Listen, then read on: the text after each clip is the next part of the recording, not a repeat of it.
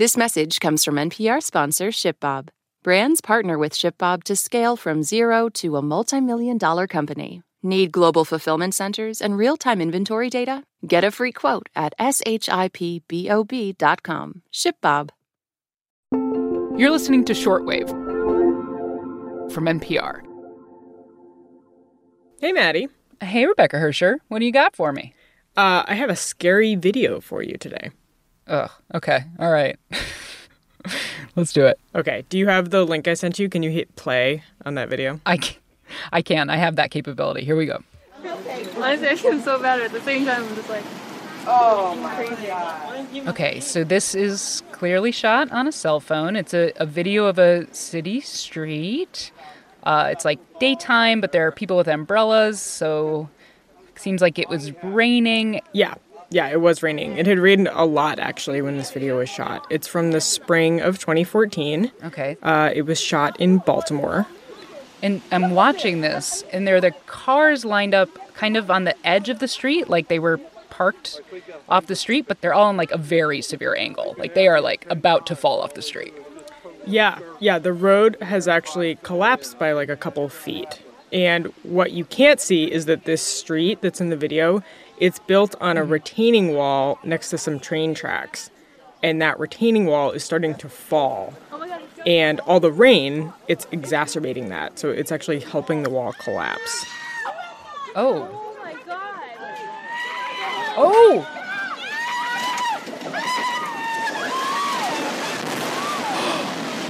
Oh! Okay, all of the cars have fallen off the side of this road and Yeah. the cars are just gone. Luckily, no one was injured, but you can hear how scared people are, right? Yeah. So, Becky, you're a climate reporter. What does this have to do with climate change? What a good question. So, I wanted you to watch this video because it's a really dramatic example of the kind of infrastructure damage that climate change can cause. And I wanted you to see it firsthand because I think it can be really hard sometimes to understand the cost of adapting to climate change. But that cost mm-hmm. is huge. Like, in this case, extreme rain, the kind that we're seeing more because of climate change, it helped cause this massive wall to collapse. And it cost more than $12 million to repair that damage. And then you start to think about the bigger costs building seawalls and restoring wetlands to deal with sea level rise, retrofitting mm-hmm. buildings to be more resilient to mm. wildfires, right? Dealing with public health costs from heat waves. It's just Right. really, really expensive. And so some cities and counties and states are looking for help. And they're looking for it from oil and gas companies. Hmm. So, why oil and gas companies? I'm, I'm guessing because use of fossil fuels is is driving climate change. Yeah, basically. There are now more than 20 lawsuits that have been brought in recent years by cities, counties, and states against these major fossil fuel companies. And they're arguing that those companies should help foot the bill for climate change. And one of the cases, the lawsuit brought by the city of Baltimore, which is why I wanted you to see that video, it went to the Supreme Court this week. And the court is considering a narrow, kind of technical question, but it's one that could have huge consequences. So, today on the show, adapting to climate change is really expensive. Should oil and gas companies help foot the bill? This is Shortwave, the daily science podcast from NPR.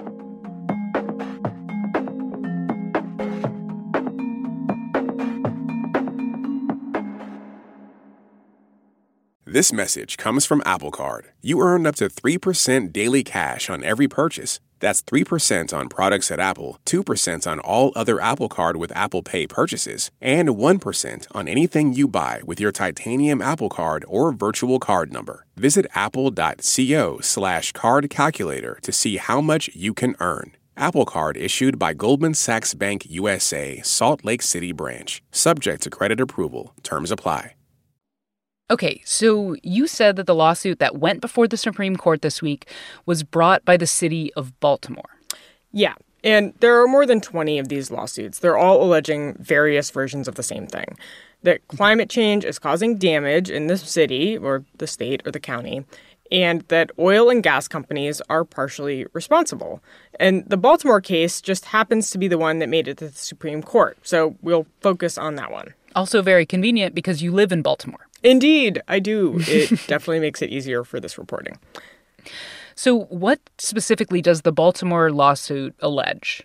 So, this lawsuit alleges that a long list of big fossil fuel companies, and that includes ExxonMobil and Shell, BP, Chevron, misled the public about the dangers of burning fossil fuels and that those companies have to help the city pay for the costs of climate mm-hmm. change.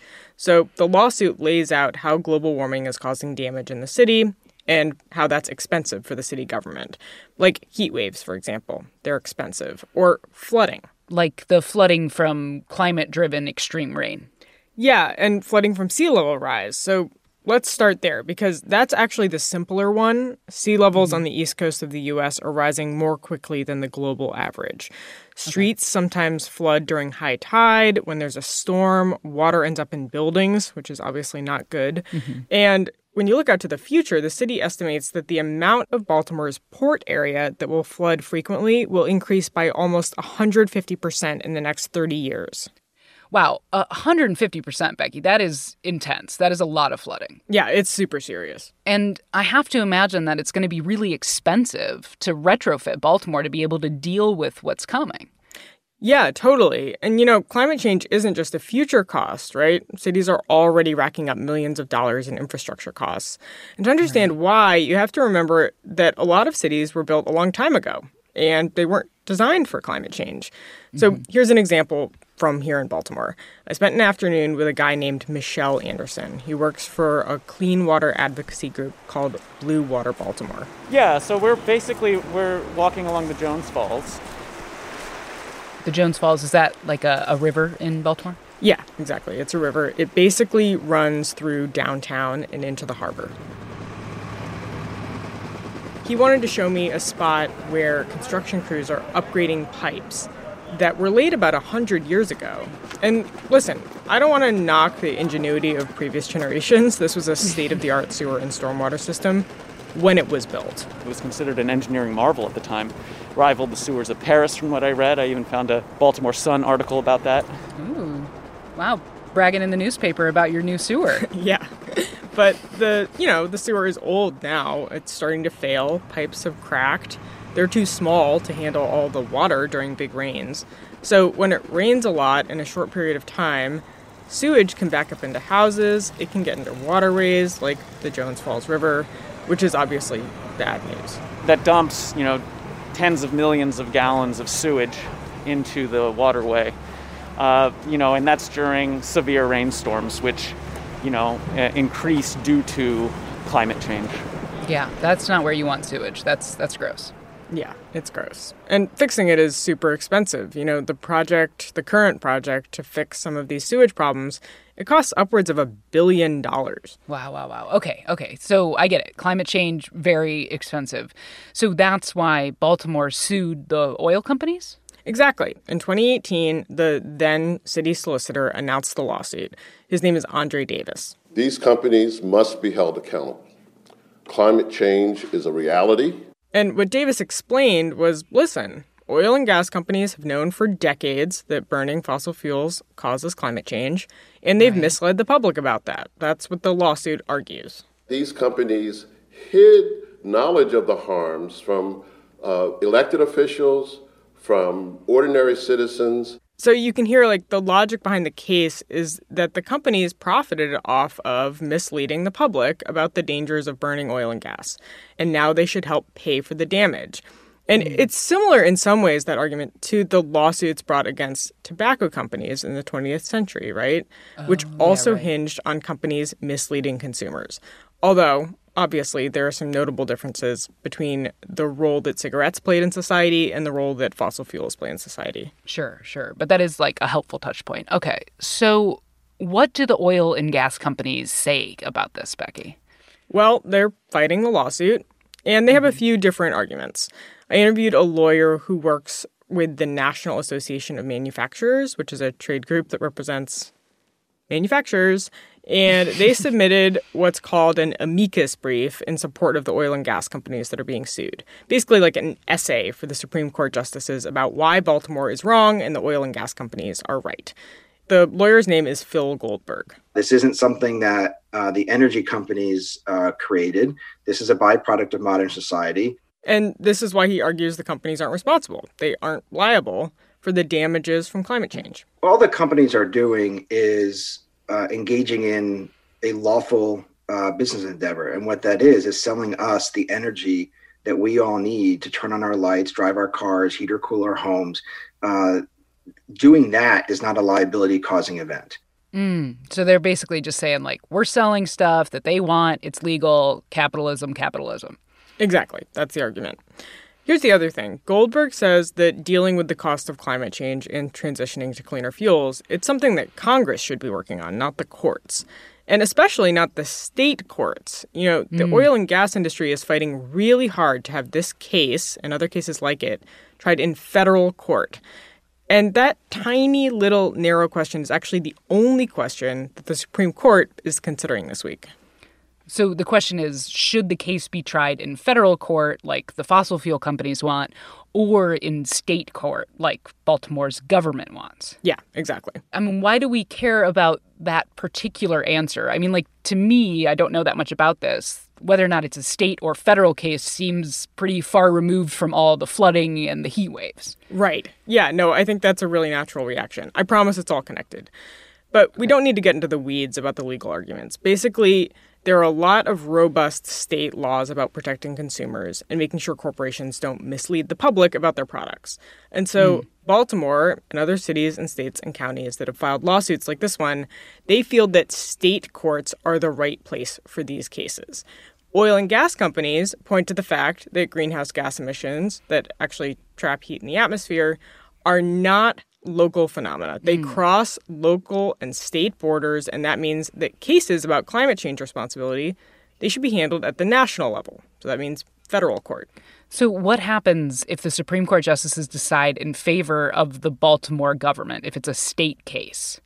Well, it would pave the way for the Baltimore lawsuit to proceed in Maryland state court, which could mean a trial. And the first step would be that the companies that are being sued, which include ExxonMobil and Shell and BP, would be asked to turn over documents about what they knew about climate change and how they've been doing their business. Whoa. But it's not just Baltimore, right? All the other cases like this one could conceivably move ahead if the Supreme Court leaned that way.